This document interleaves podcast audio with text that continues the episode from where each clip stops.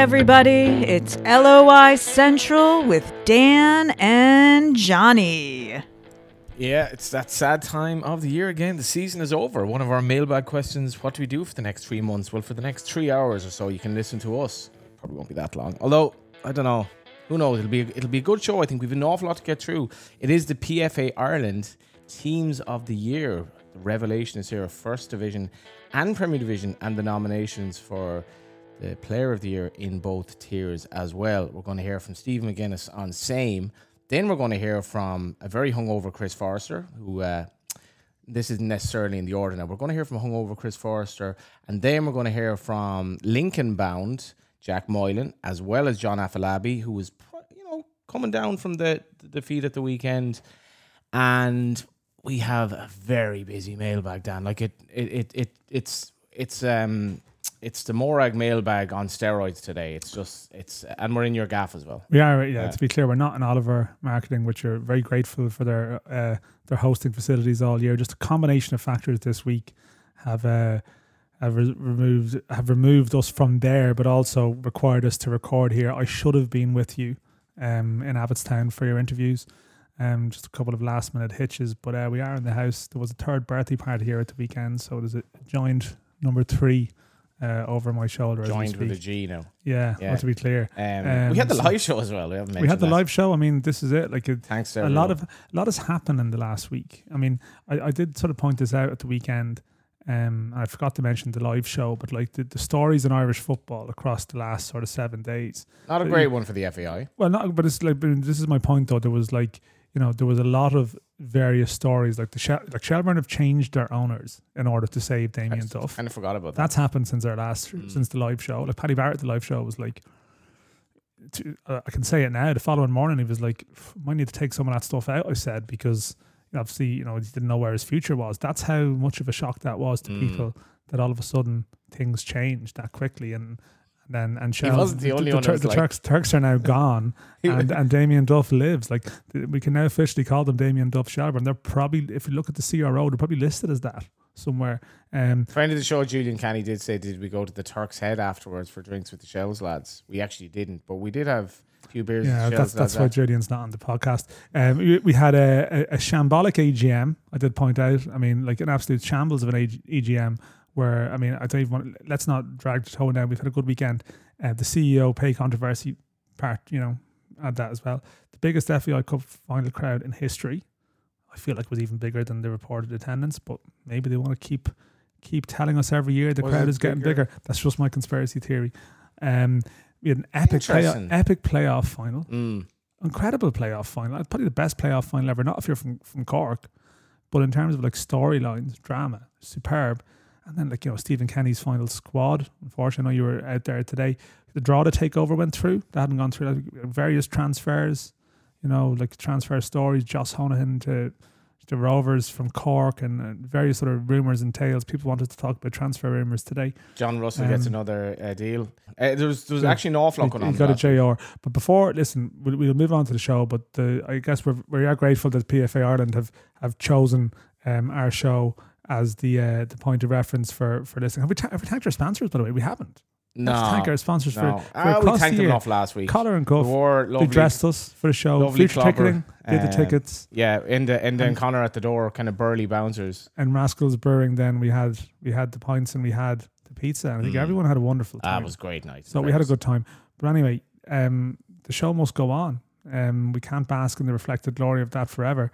Um, and we must uh, go to the business of the show, the initial business of the show. Some people just want to tune in and hear who is on these teams.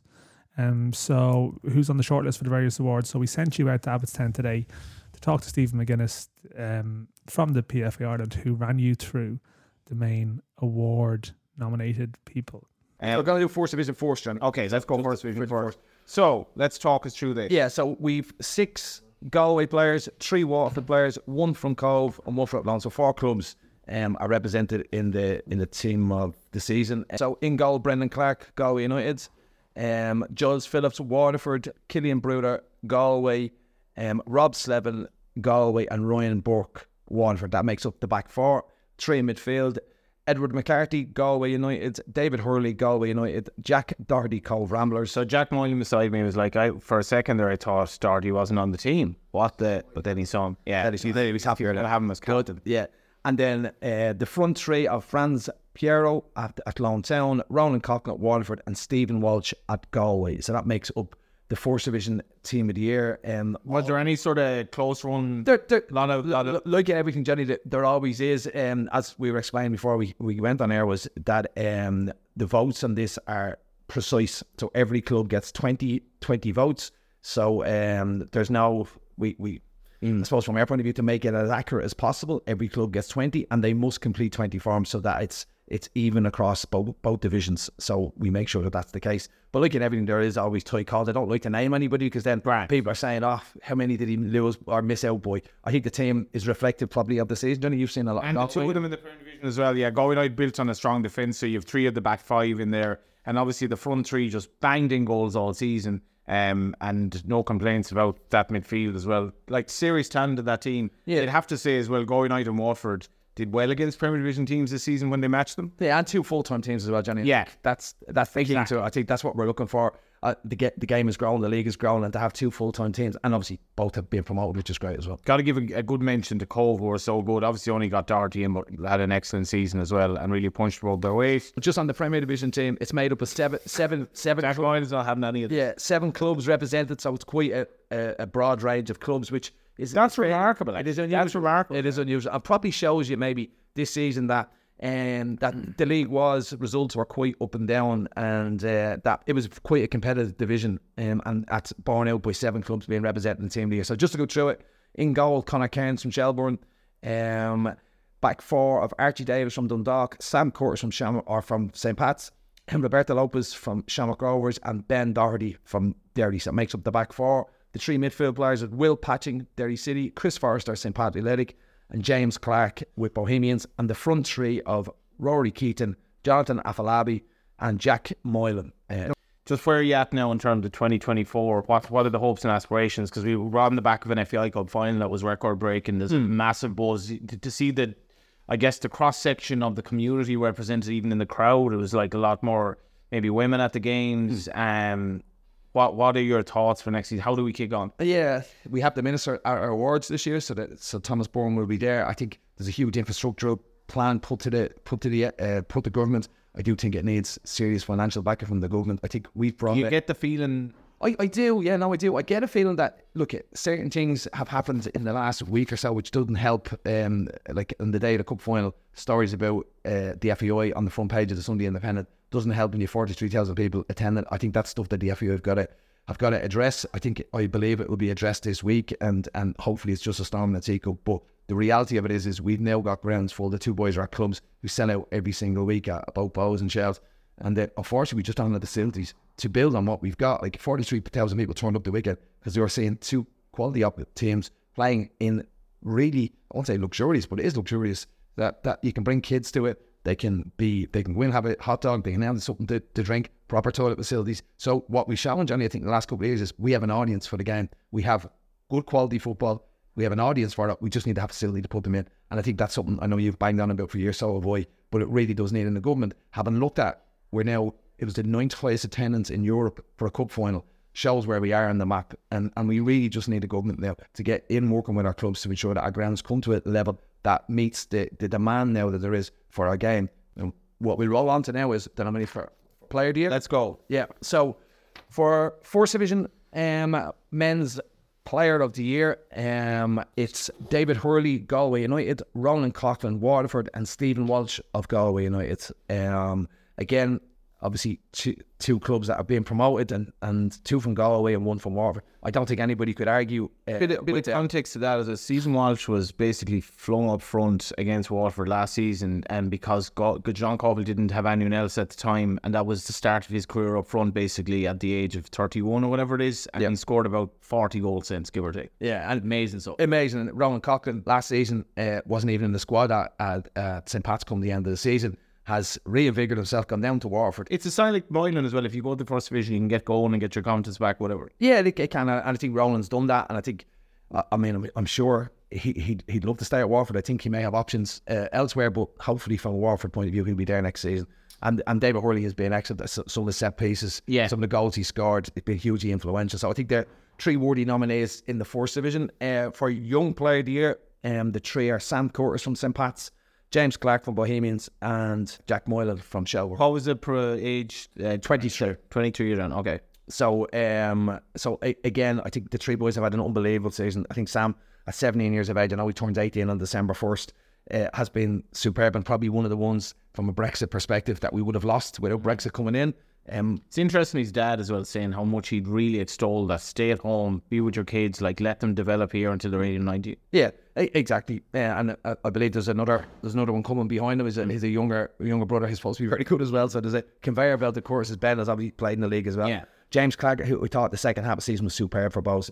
Very unusual to see a dribbling midfield player. And, and, and I know uh, and I know Jack has been unbelievable for Shels.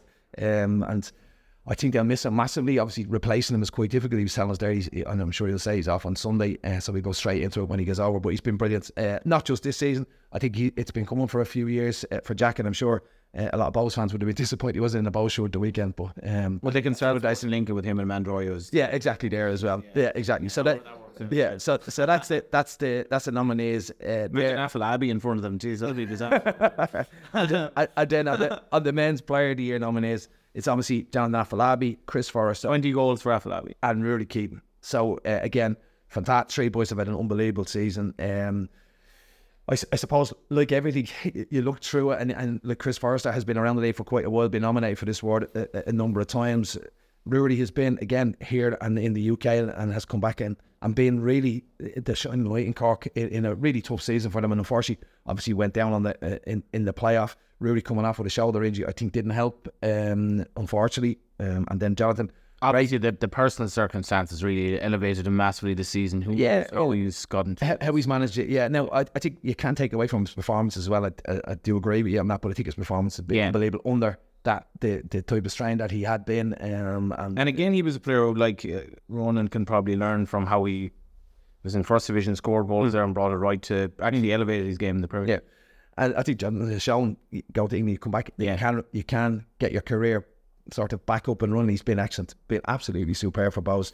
Again, I'm sure Bohs fans will hope him that he'll be here here for next season, but again, um, we'll see. But he's been absolutely brilliant, and, and I think the three worthy nominees again later this week.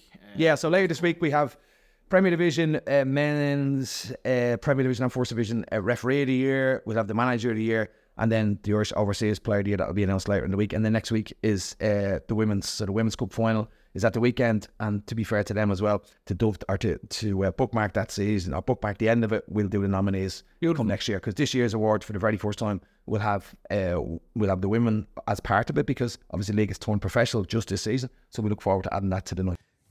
It's an attacking team full of quality, full of absolute quality. It is, yeah. Um, I don't know. Like I think this year, various discussions we've had with people at various times, they haven't been sure who's going to be on these teams. You know, and like I said, it's not just the teams. Like it's obviously the, main award shortlist. Like I think the Afolabi, Keating, Forrester contest contest is an interesting one. The young player, you know, Curtis Clark, um, Moylan. Like the, that's a good list. Um, and the team of the year, yeah.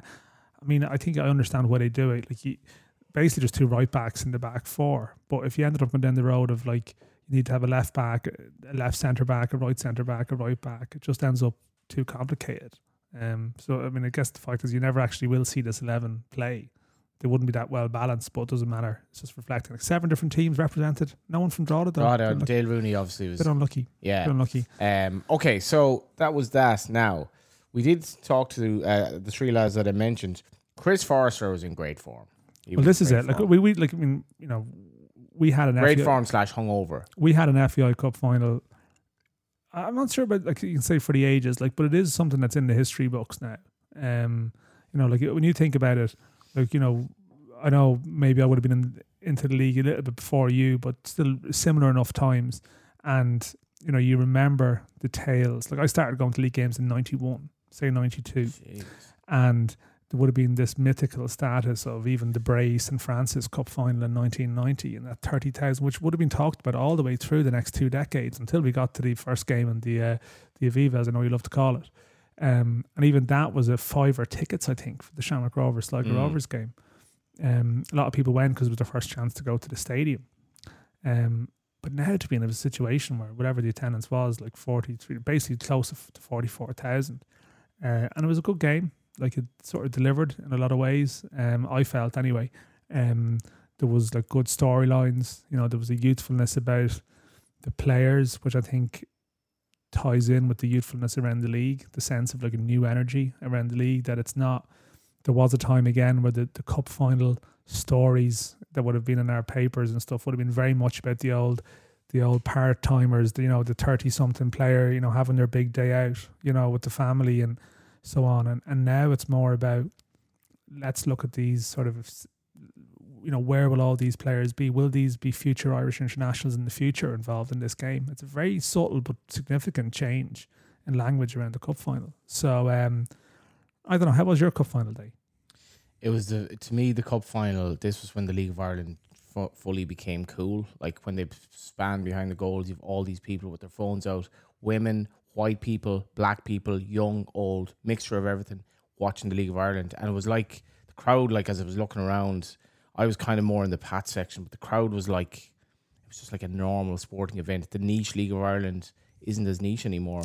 Which is great. Which is it's- great. It's really mad. Like two of the kids beside me, one from Kerry, one at his first League of Ireland game, um, brought along by the aforementioned Julian Canny, and they were like, "This is just great!" Like, and they loved it. They loved it. They'd never been. I was like, my first game was 350 people in the first division in wet nights against Cobh Ramblers. This their first game was like a, it was a bit of an epic. We were at the goal for the pat the the Pats side. What I loved about it, Dan, was just Pats, the young players. Like I've been critical of Shamrock Rovers this season in the sense that it, I, I I thought they were they were just like they did the job, they won the league, but where are the where are the players coming through? And Jon Daly let them run the show in the last half an hour. It was so refreshing. It was just it was great to see. I loved that. Um, I was disappointed with Bohs, I have to say. Defensively, I thought they were an absolute rabble. Um, I was wondering what their fans would be like after the game. They seemed very dignified because I thought they, they, you know, considering they were given a soft enough penalty, but it was a good decision. They they blew it. They gave away bad goals, and I think if you look at Bohs, um, I was just looking at this earlier. First seven games, first nine games season, twenty one points. Afolabi hadn't started to score yet. Um, remainder of the season, what do they get? Thirty eight points in the in the other three rounds. Afolabi started to score, and I do wonder about um, I do wonder about Bowes because I thought they were very very poor uh, to be honest. Second half in the position they were in because Pats went with a very attacking team. Down there was so much pressure on Jamie Lennon. You'll hear from Chris Forrest. I'm not sure about your, your points tally. They both got 58 points in the end. 21 points. Sorry, 21 points in the first quarter and 30. What is it? 30, Seven. 37 in the other three. Three quarters, So they kind of collapsed thereafter. And Afolabi hadn't really started scoring until sort of midway through the season. Um, I just, I don't know. I, Hmm. uh, it'll be dealt with in the mailbag, but I do wonder for the Bohs management. Yeah, we've, team. we've got both I do, stuff there. I do wonder. We'll, we'll yeah. deal with the both stuff there, but I suppose let's go to our chat with someone who was on the pitch, who was very much involved, um, and he's won his third FAI Cup now, and that's Chris Forrester. Chris Kid Forrester has joined us. He has actually won the Young Player of the Year from the PFAI before, but not the Player of the Year. What's going on there? How did that? It just hasn't happened for you. Uh, no, Where is your no, where gone wrong, man? no, it hasn't. To be fair, uh, it's close in 20, 21, I think. Fair, fairly close with Georgie Kelly. Thought I might have won it. He won it. He deserved it. To be fair, um, yeah, no. Would it mean something? Something again, yeah. Would it mean? Yeah. What it? you? Yeah, I would. I would love it, especially after win, looking back at pictures of when I won the young player. I Yeah. say to myself, "There, one day I'll win the Mm. the main one." And you know, it's what 10, 11 years down the line, I'm I'm nominated again. So hopefully, I'll I'll in with a good chance. People can't see this, but if you do a graph from that point of your career, like it's kind of been like it was. You came back to Ireland. It was like, okay, what's happened here? And then it's just been Yeah, it's been it's been good. Yeah, it's been a good little story. You know, it was a bit I was a bit crap when I came back, but it was hard to readjust again to the league. Um, things had changed from before I went away. It was much. It was a different kind of league, and it took me about a year to get going. And then year. Yeah, Isn't that mad? Like it is because you expect just to dive back in. I was like, that's going to be easy. I've been in England for a while. I'm gonna just rock back in. It's probably a bit of a, a, a reality sh- uh, shock for me as well when I come back. any doubt in your head start creeping in then. Ah, yeah. Obviously, they're like, oh, I'm, oh crap, I can't play at this level anymore. Um, but no, a year Pats fans stuck by me. The club stuck by me. So, um, since then, yeah, it's been good. It's been a couple of trophies and couple of trophies. And Stevie, what a nice goal in the final two years was Stevie O'Donnell. I remember saying like, "You're you're you're a good age here. Don't n- not going to talk Oh, about it." No. Did say. So we're not talking about Stevie. He did say, "Christ, you're 27." Blah blah blah blah blah. This season, then Jon Daly comes in, and a lot of people really like uh, praising him. Pat's players after. What difference did he actually make from your perspective? Um, like I think John uh, pointed at himself. He just tweaked a few a few things, you know, put a bit of discipline on on everything, and you know, gave the belief back into the lads. So Tim came in, and the results weren't really going great. Um, at the start of the season, and then you know, like John said, he went down to Cork as him with in, interim manager. We won the game, and he just from then it kind of rolled over into the next couple of games, couple of wins, and you know the belief started to come back, and you know John put kind of his own kind of stamp on it, a bit of discipline here and there. Um, and yeah, I think everyone just bought into what John wants to do. Was there any change from your perspective? Like, did he say anything different that this is how you're going to play? Or I'm always interested when an assistant takes over because it's like John Russell at Sligo. Well, you were there, but you also want to change things. Yeah, um, well, he said to me that he needs more from me. Um, I wasn't really playing great, but you know, we kind of tweaked my positioning a bit as well, um, to kind of play more through me. Um, so yeah, he said he wanted more from me, which you know I responded to well, and, and yeah, worked out well. What would you rate your season out of 10? You got a lot of goals, a lot of penalties now, we tell Yeah, I know. I love penalties. That's all I keep hearing. Like, I have to be scored at the end of the day. Ah, um, yeah. Yeah, no, it's been okay. Start of the season, not so great. Okay. And you're nominated for Player of the Year. Yeah. Uh, yeah, it was all right. It's, aver- Yeah. it's above average. Yeah. Yeah. What What about Sunday, right? Because you were obviously you got injured, and it wasn't a game where you could be Chris Forrester for ninety minutes. But then you look off the bench, you're like all these young lads, Yeah. like floating around the place on cloud nine. What was it like? It was a bit surreal seeing all the young lads on there. It was actually it was great to see. Like, and a fair play to John. Ah, Jesus, yeah, I did actually, but you know that's how it is nowadays. Yeah, but now seeing them on the pitch and you know seeing just the youthfulness and you know just enjoying life in a big stadium. Um, fair play to John. John brought them all on. John's led them all in throughout the season, so there was no there was no worries about putting them in. I don't think for John. Um, yeah, it was great to see. Great. how was the celebration versus two years ago? Like at, at least you weren't losing a manager this time. Yeah, it was a bit. It was a bit better this year, you know, because everyone had. Don't go, John. Yeah, Stevie was kind of whatever on the way out the door, whatever. So it was all, it was all a bit This year looked like a lot of it shaded over from yeah. you knew was was happening. Um, but now John, John's here for the future. So I saw him made a promise to me last night And go on. because I said I won't be bitten twice. Uh, so uh, no, John will be here next year, I think. So yeah, What do you call it? The Inties, is this? didn't? I don't know if he's got that nickname. Yeah. Um, I saw some of the clips. There was a bit of dancing and all that. He did. He did say as well. I think he had a bit of a jovial kind of uh, Papa Decky Divine for saying. So there was a lot of locking on. Ah, yeah, a lot going on. Like the emotions have a way. Yeah. Have a bit of alcohol involved. Yeah. You were dying today, yeah. to be real, I'm not in a great state, but no, dip on it been my coming out to do this. Um, yeah, no, John, John was enjoying his celebration. He was the first one down onto the dance floor. Um, so yeah, he, he deserves it a little bit. Seems very quiet, lad. But he obviously a bit of life show. He does, he had a bit like the two days, I he? Um, well, no, he's, he's, I think that's why he's brought the dressing room as well, like calmness and, you know, everyone's kind of knows their role and, um, you know, he never gets too low, he never gets too low. So I think it's it's a, it's a great balance for us and, you know, great balance and work for us. Keep our emotions in check. Uh, one of the Pats fans said to me he felt kind of emotional that night, but there most be a real sense the club at the moment, like the crowd that was there, everything around Inchicore, like even when things weren't going great this season, the crowd was there. Like Yeah, not to be fair, the, the crowds everywhere in the league have been great. Even in the final, Sunday there's massive attention in the league and that you see for coming from that. Um, Pat's fans have followed us all over the country this year. My numbers, you know, it's people scrambling to get tickets out score, which when I first came around was something like that. You get a ticket for free or something. yeah, And it's been class. It's been great. It's been, and I think there's a lot of potential there. the man of the match uh, Sunday. I actually thought at times he was you, Jamie Lennon. Some of the little flicks he was doing and past, like what a season he's had. Like, he's probably gone slightly under the radar in some respects. He does, and I, I said it to him straight after the game. I ran straight to him and said, you know what, you you'll get the credit that you finally deserve. Like you finally get. He got the man of the match, and I think when he, John was saying when he got man of the match, you could see him go up a level. Mm. Just to believe, because mm. Without sounding anyway, Jamie doesn't get that credit. So I think he plays that level all the time. He's he's always our best player. I think. I think without him in our team, we struggle and he'll never get credit. I'll get credit for doing a, a flick or a penalty. Yeah, like something silly like that. But whereas Lenny will be at it for ninety. Well, Sunday the team the team that he picked was so attacking. Like he had a massive role. Like with all due respect to you and was it uh, Levy? Like yeah. there's some pressure on him to, to just hold things together. He does, and he does it so well. He's in the league, guy, mm. no doubt. And he, he never gets credit. And I said to him after the game, you finally get the credit that you deserve. You deserve. I was actually proper emotional for him because he's very humble. He doesn't really know how to take a compliment like that. He'd say, ah, oh, whatever, whatever. But no, he deserved it, and he was, I thought he was outstanding. If you can briefly go through the young lads that played and their role Sunday, it was just like one after the other. What's going on here? Yeah. Um, which one will we start? Let's go ahead. Base and then he come on. 16 years of age. Yeah, crazy. Very good. Strong, powerful, athletic, technically very good.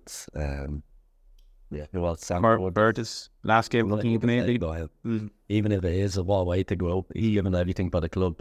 He's made sixty appearances. I was 15, 16 years of mm. age. So, yeah. The two ex UCD lads, you're like, Gee. Alex Nolan. Alex Nolan is like what?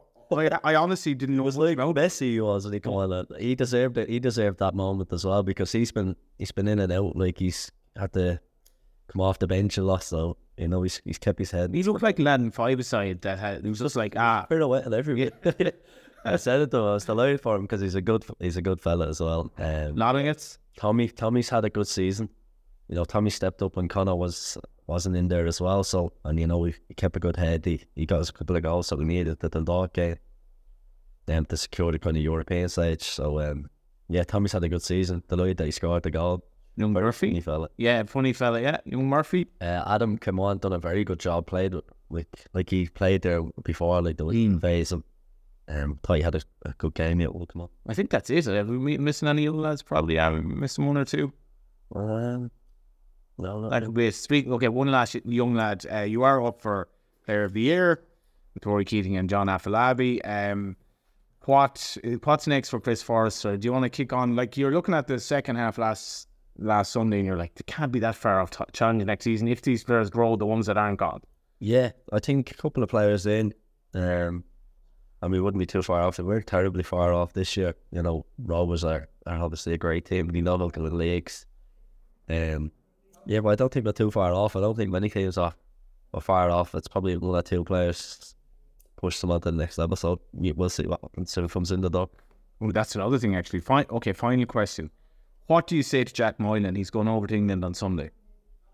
Um, I was speaking just there a minute ago, said I'm a fair play. I was saying it must have been hard because he knew he was going for a long time, but he still kept a good attitude, and you know he got Shels fourth place, probably single handedly. He's been class to be fair to him. So uh, he helped as well. To be fair, oh, he helped a bit as no, well. No, no problem. Uh, like, he's been class. I said I probably found it a bit hard knowing that he was gone, but he still kept a good attitude and, you know, he, he got Shels to where he needed to be. Let me rephrase that. If Chris Forrester, the young Chris Forrester, went over again, what would he say to, what would the old Chris Forrester say to him? To Jack?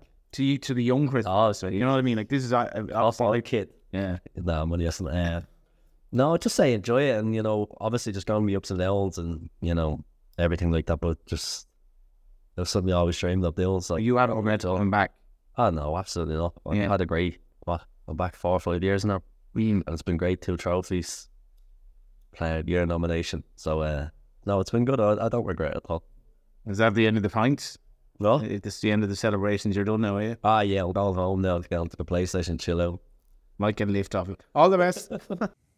that was Chris Forrester, and we're going to have a different mailbag this week. We're going to do it sort of in sections in terms of the interviews are going to intersect it because there's so much going on in terms of the, the three clubs, um, I suppose, relevant in the interviews. Let's go into the mailbag, and we're going to start with St. Patrick's Athletic. Hey, what's the time? It's mailbag time. A big bag of electronic letters.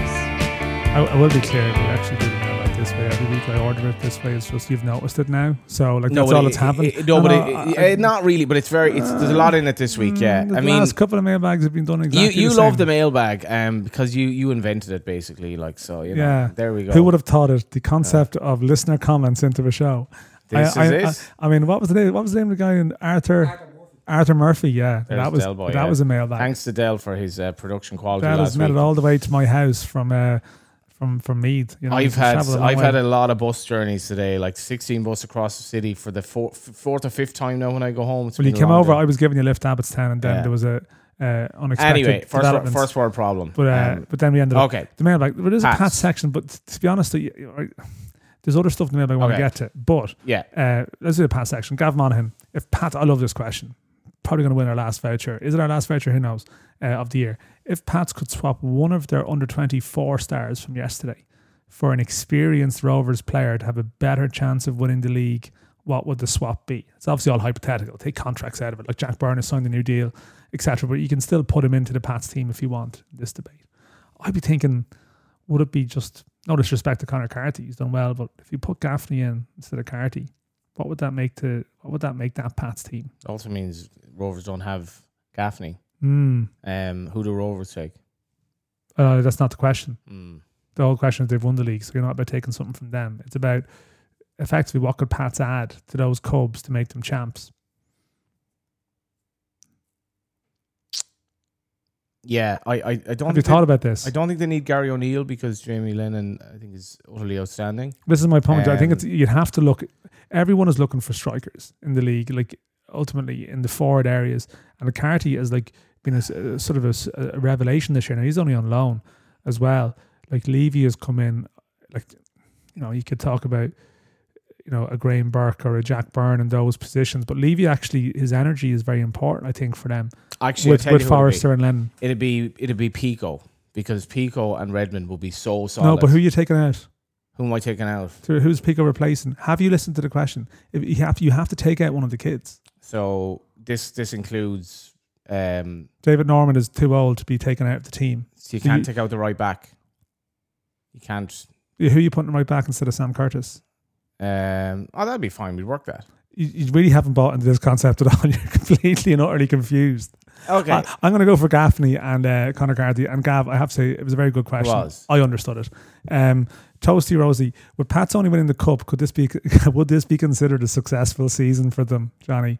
This might be a Rovers fan. Get on to us. It's also small margins, right? Because Bohs weren't far off finishing third, and they got to a cup final again. They lost a cup final. It's small margins. Great season for Pats. I'm still not wowed about the Shamrock Rovers season. They won the league. They lost What's million. happened to your sense of humour, Johnny? Um, you just cannot take any slagging at all here. it- it's been a, it's been a great season for Pats, but they disappointed in Europe. And Do you not realise this is a joke? You're actually know, answering this seriously. I know. No, I of course it was it was a, it was a. I I I I'm, I'm entitled to some slagging on the Rovers thing. I don't think Just don't was- take the slagging. I think as you get older, I think you're finding it harder to take slagging. I think. It was, I don't think you like it at all. Jesus, me or you? I, I don't mind the slagging. I mean, there's, there's more of that to come. Anyway, it's yeah. Jack Byrne, not that Jack Byrne.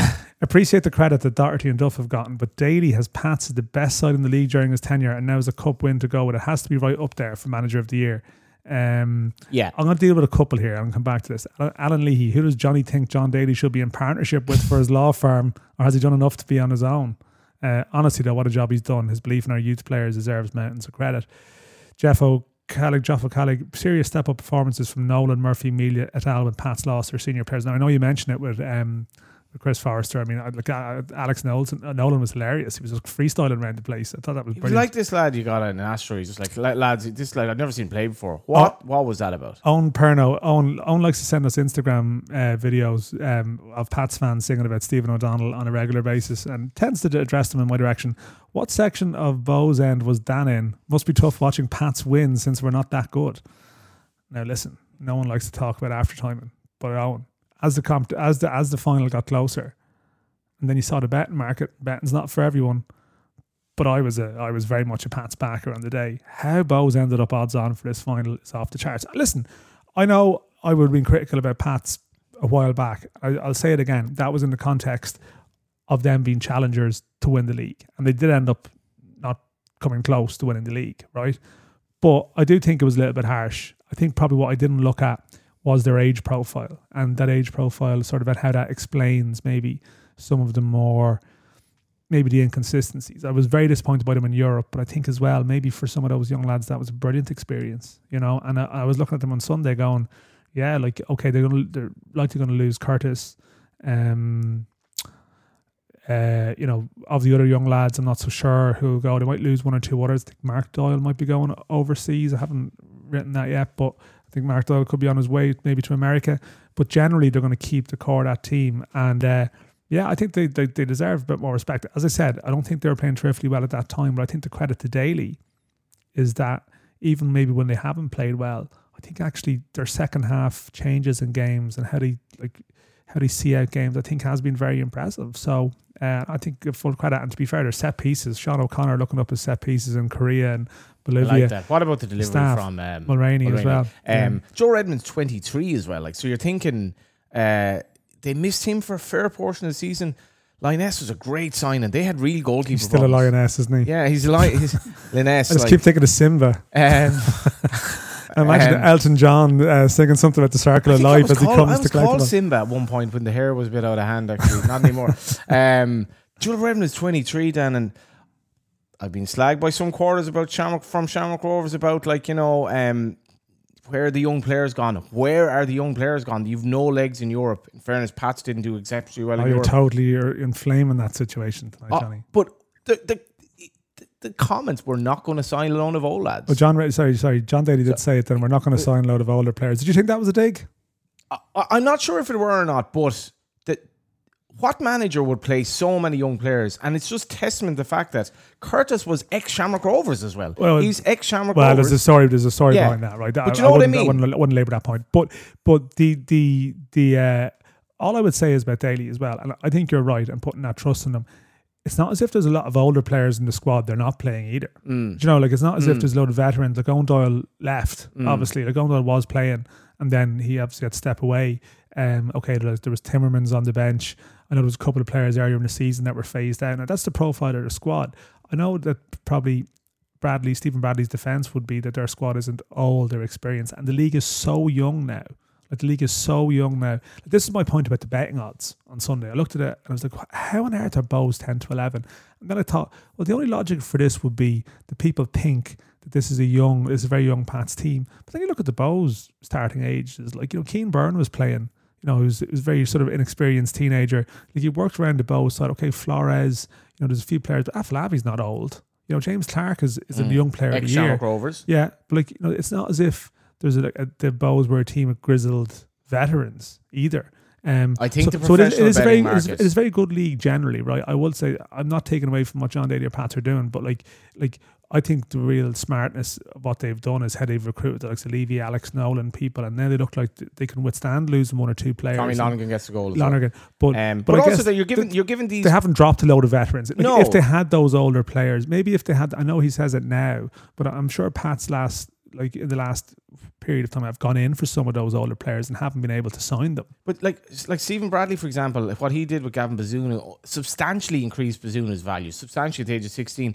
Pat's by players playing these players in Europe and in the FAI Cup final, not only for their own confidence, these players are, are, are full of themselves now. They believe that they can do anything, and they're, they've massively enhanced some of their values as well. Like, No, they have, and but- it's kind of I, d- I- But they haven't won any leagues in that time. they and. Rovers will say, well, we have to win those leagues. Now, I think, as I said, I think the Rovers' criticism is, is like, they did obviously then bring in the likes of Andy Lyons and Mandroiu who were quite young and they sold them very quickly. they were missing key But- players in Europe but, as well. but what, Absolutely. but what Pats have, I think it's just, I think how they've freshened up their squad with like reserve, like like as I said, Nolan, Lonergan, um, Kian Leavy coming in, albeit I know he's on loan at Shels, but they now ha- have a situation that if they lose one or two, they'll still have a good core and they've got sort of great experiences together. So I would take that point. I had some sympathy for Tim Clancy because, like, some of the comments afterwards are like, you know, the difference that you know John Daly has made. Tim Clancy brought a lot of these players in, um, and that's the harsh reality of it. He brought John Daly in. What's the what's the law firm going to be called now?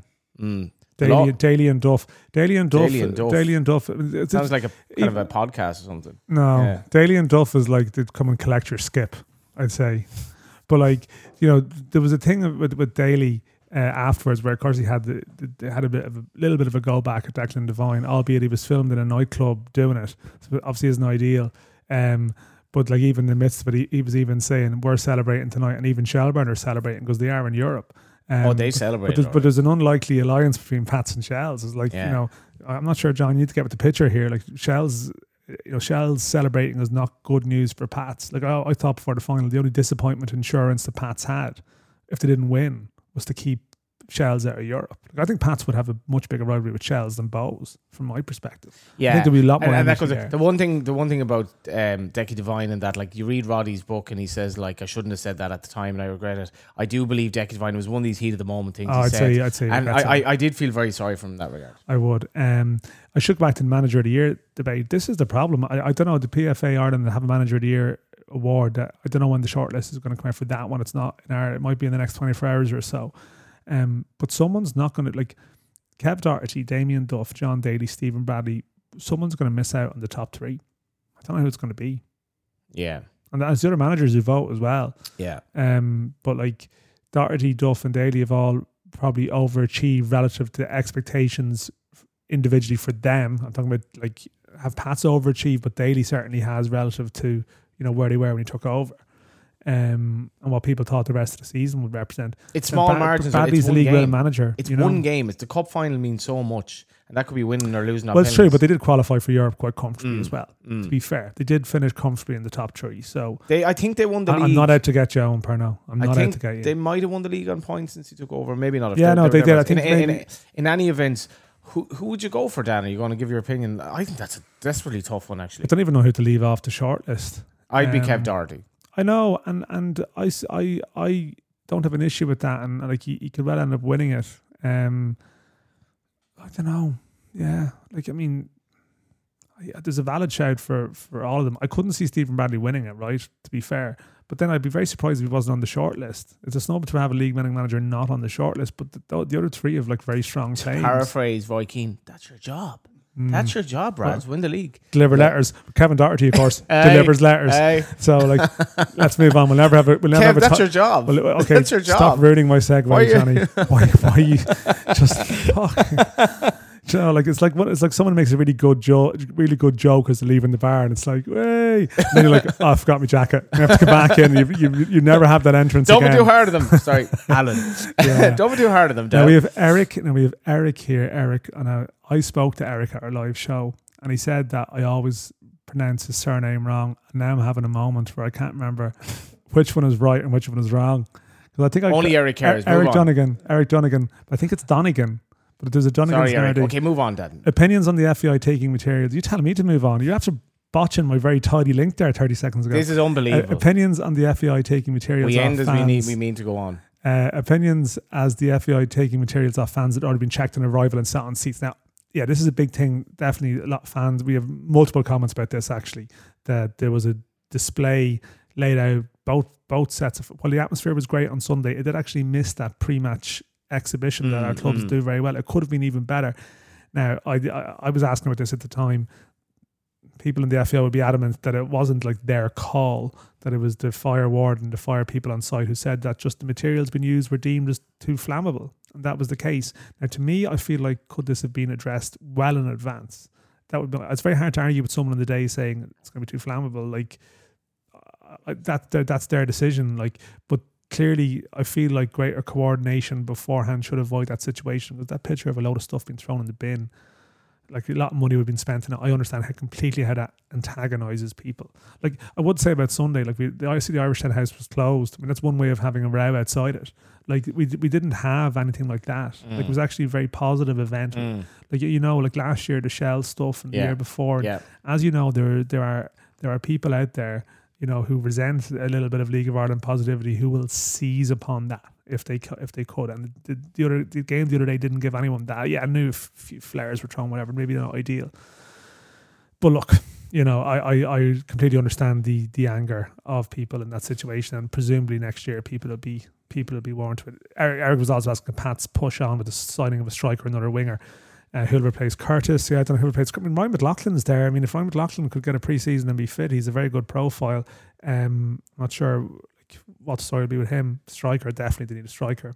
Um, another winger. Well, as I said, Mark Doyle could be going. Um, no, Ali Coote, Paul O'Hare took the bullet by reporting the the the the, the pre cup final transfer potentially. Um, we'll see if that happens. But um, yeah, um, we're going to move on to the Bohs section. But before that, you spoke to Jonathan Afolabi, who, uh, yeah, this is a good chat actually. But it's fair to say uh, This is literally, and I'm, I'm, I'm, this is literally. I was at a wedding. I, I must have gotten six compliments over the last few days, at max, right? But all of them were preceded by actually. This is actually Johnny was actually. It's like this is the most qualified compliment. Like the element of surprise that I actually did something well. Here is Jonathan Afolabi, which was actually not a bad chat. Uh, John, I spoke to you at the as soon as the cup final, um, sort of the the launch for the cup final, and I, I just get the feeling you're you're somebody who doesn't like you were telling me you don't take losing very well. So like this was you're on a bit of a downer, I suppose, after Sunday because like you scored, but then it just unravelled. Yeah, yeah, definitely. It was. Uh, it wasn't. It wasn't a performance from us that we we'd be proud of. Like letting goals in, in uh, in those moments in games. That's what they were. They we didn't really get cut open. It was more of our own mistake. So it was disappointing to go out that way. And uh, yeah, it was. It definitely be a couple of days to, to get over the pain. Yeah. You were brought down for the penalty. Any nerves when you stepped up? You sort of looked very confident. Yeah, no, I, uh, I always back myself with pens because it was so early. I knew either way if it was a goal or not. Still 80 minutes to go. That's the way I think of it. So grab that ball quick and I could hear, I, I couldn't hear anything. No, I couldn't hear the whistles. I couldn't really listening back to it. When I watched the game back, I could hear on the audio, but in that moment there, I was just me in the net. I couldn't see anything else, and uh, kind of knew he was uh, going to try double bluff me if you like. He was pointing at the corner that uh, I don't normally go there, so it was. What's that like actually? Because like you don't have that long to think about this, like, and there's a lot going on in the background. Yeah, no, I took a few deep breaths, and there was a couple seconds where it was like, he's gonna try to call my bluff, so I'll just stick stick to. I'll call his bluff first and see see if he's gonna go where I'm gonna put it, and uh, kind of close my body last second to try show him one way, and then wrap it back the other, and yeah, and the rest was the rest was unbelievable. Fans cheering, the it was just unbelievable. Something you just dream of. What what was your comparable experience to Sunday in your career so far? Like forty three thousand people there, like so much colour and everything. Yeah, it'd be up there with the. It's, it's probably miles ahead. I can't lie. Um, for in terms of uh, people that were actually at the stadium, I'd be up there uh, with Celtic Park. Um, was involved there in a pre-season game, so obviously Mm. it was right after COVID, so everyone came to that. But seeing it in your own in your own country, um, fans coming out, and stadium was basically in half of one team supporting uh, each team that was on the pitch. So it's definitely something that you you don't take lightly. It's it's an unbelievable achievement from everyone in the country to to to come out in those numbers and the drive to the stadium, the police escort, everything was it, it was so professional that you, you almost wish the league would just step up and uh, do their own bit as well to to make all that a part of the game year in year. Yeah, and it was interesting as well, like when they expanded the crowd, like there were so many like black Irish at the game. I thought that was really cool. Like that that when I grew up that just wasn't a thing. And I you, you I guess you are kinda like um like that's been um something that's really been inspirational these years. But I guess you are kind of an inspiration to these kids growing up as well. I can I can basically score goals in Lads Road, like Yeah, definitely. Yeah, yeah. Um, it's been a dream of mine. Obviously, before the cup final, I would have won to do for Ireland, but I take it either way. Um, to do for your club in uh, in a final, it's it's definitely one of the greatest feelings you'll ever feel in football. And um, yeah, being a role model, and when I go back to Tallaght and stuff, when I go see my family, um, kids all over the street. Obviously, most most of them be Rovers fans, but um, growing up, they all uh, not for me just to give me grief or whatever, but at least I know everyone's involved in the league and there's kids that are looking up to me and I've had to take a few trophies out of the cabinet the last few days Yeah. to show kids around the street because they're saying they just want to hold it and see what my achievements have been like. So it's it's it's definitely good to, uh, being being a role model. Obviously, they're going to get bigger as the as the years go on because the league's just going to improve. So it, it's definitely a big step forward in Irish football. twenty goals as well, like and you started slowly. Yeah, I was just saying to my dad the other day, um, imagine I had done half of what I did in the first half of the season. But we were a new team coming together on the deck. He, he selected players that he knew would uh, play his style of football, and um, it was uh, more or less As the goal against Rovers kind of kicked you off. The that, that was the start. of- instinct, like yeah. After that, I went on and won nine games. I think after that, and opened a few records up Dalymount. So it was it was definitely a great run at the start of the season. We were just getting used to each other, and uh, eventually we did in the second half. So that that was perfect timing from all of us. Yeah. But you're pissed off at the way it ended as well. Yeah, yeah, ended in misery obviously, but you can't take away from all the hard work we've put in this season to, to get where we did in, in both league and uh, in the cup. Obviously in the league it was started really well and that dip came for us, which was always going to come, but it was we didn't expect it to be as bad as what it was. Not trying to not not winning games and long periods of uh, of, of playing matches. So yeah, definitely hurt us in the end. But as looking back on it, it was a, it was a good season overall. Where are you mentally compared to when you came to Ireland? Like after the season you've had, it must give you like a lot of a lot of self belief, even if I don't know if you need it or not. Yeah, no, coming back was obviously tough. Um, I could have stayed in, in the UK or um, well, in my head, I wanted to play football and have a full season of football on my belt, which I've never really had in my career. So I knew that would benefit me largely. Um, what was your view of the League of Ireland before you came? I always kept tabs on it. I always mm. watched the previous finals. I watched the last year, the year before, because uh, Promise, me and Promise are good friends. So two years ago, I watched his final, and last year it was I was coming home anyway, so I just watched that one. And and I, I, do take great interest in the league. It's obviously improved a lot. I, I used to support Rovers uh, as a kid. Uh, that they were my League of Ireland mm. team. So seeing seeing how far it's come, like the times I would have watched them, they only had one stand. Yeah, look at it now. Yeah, yeah. So it's it's massive. Everything's grown, and hopefully just stays in that trajectory. What's the standard like from your perspective? Like you, you're obviously well known for holding up the ball. You come up against physical centre backs. What what have you made of it? I mean, Seekler scored so many goals.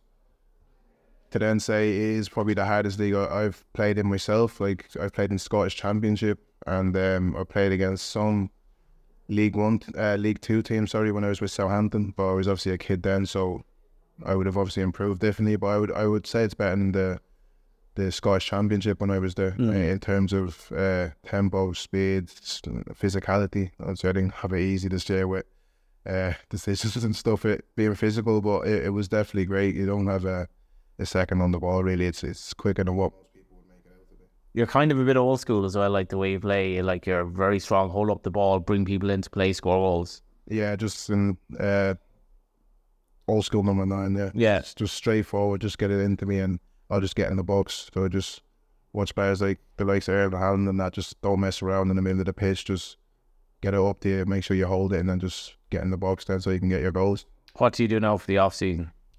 Yeah, then I have to take over and stay fit. Obviously, um, I'm not the type of player to be if I sit down for too long, I'll be too rusty. So I'm gonna make sure that to get my head around the cup, the, the cup misery, uh, misery that we had the other day, and uh, then I'll have to get back in the gym and just get my legs taken, nothing too fancy. I just keep taking and stay sharp. Yeah, I, I, I asked you this before the cup final, but like obviously long term, you wanna you wanna reach as high as you can. You you have massive faith in your potential. Want to play for Ireland and so on. You got to call up this year. Yeah, yeah, definitely. I want I'd want to go as far as I can on football, and uh, hopefully hopefully something um, arises from what what has happened this season. But for now, I'm still under a contract at mm. so I'm fully concentrated on on uh, preparing for next season, and, unless anything changes. But uh, where I'm at now, I'm still gonna uh, prepare to come back next season stronger. Have you enjoyed the Bohs experience so far? Yes, yeah, it's been unbelievable. Like uh, I've been told about it before I came. Um, when I was making the decision to come back, I spoke to Promise, and he let me know how great the club was and how well run it was, and um, how you're going to enjoy your football there with the fans and stuff. And like the fans didn't disappoint me one bit. They were everything I expected. Um, they were at every game. They travelled up and down the country with us in numbers, which was surprising to see because some days it was lashing rain and you think are they gonna come up, but they always came whether we were winning or losing. So the start of the season helped um, with the winning run to get the fans all together then and believe into something. But then obviously it didn't go the way we wanted in the end. But for them to stick with us the whole way through was something that we take great pride. What's your take on before we finish up? Like we, we, we spoke to Jack there. He's gone over. You you you your mates a promise, so he's he can tell you about like moving on to that ladder. Like, um, how do you think Moylan get on and like, what's the crossover now going to be between League of Ireland and say League One and that and the differences because like he's going into the middle of the season as well. Yeah, yeah. So I would say patience would be a big word I'd, I'd use going over there because there's more at stake over there, of course, with the with the way everything's set up over there, and uh, more players to be in competition with. And these players would have came down from um, higher levels and ended up in League One, League Two. So he definitely has all the tools and quality to, from what I've seen, to get into uh, Lincoln's team. So I wouldn't put it past him to go in there and hit the ground running with, with his style of play and the way he holds on to the ball, the way he can drive at players. It's it's something special that you see. Not, not everyone can do what he can do, uh, especially the fact he can do it off both feet, which we've obviously experienced a few times. So, uh, yeah, no, I don't put it past him. He's a top player, and I'm sure. Right, we'll wrap up then. So yeah, we spoke about the team of the, like the quality of the team of the season. You're in there with um, Chris Forrester and Rory Keating for the Men's Player of the Year nomination. Um, so this is going to be interesting.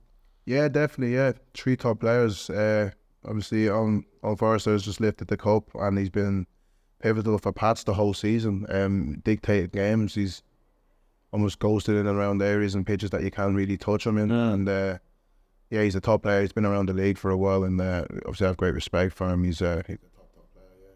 Yeah. Um, what would it mean to win it? What would it mean to win it? eh, to win the cup, To win this? to win this. Yeah.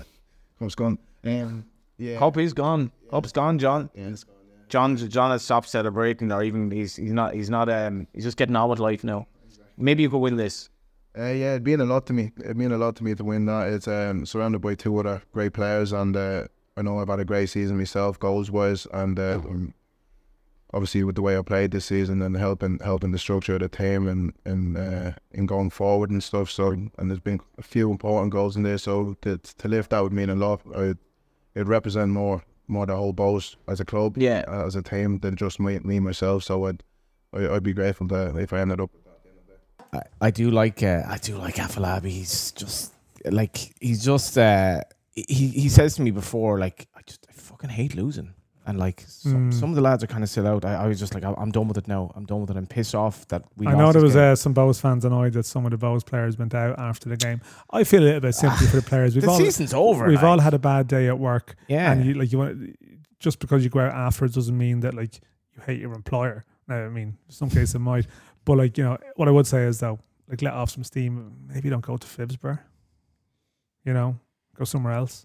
But otherwise, like think you're into like I, I wouldn't be take too the hard blue on light that. or something like that. Just get out, get up in the mountains. It's a bit like uh, yeah, you know, like if like if I don't know the, the Cork City, it's like it's it's a time of the year where everyone like the, the end of year trips and pictures. Like would the Cork City squad have done anything? Maybe they did. I don't know. Someone was suggesting maybe a Ah. couple of them might have gone out. what were we they supposed to do? Like go home and like stew with their missus? Like no. They might not be in relationships, Johnny. Most of these people are 18, 19. Like you have to remember. So um, yeah, like I have no criticism on. No, no, no. I, I, I'd be similar. Like it's like you have to remember these clubs will dispense with these players pretty easily too.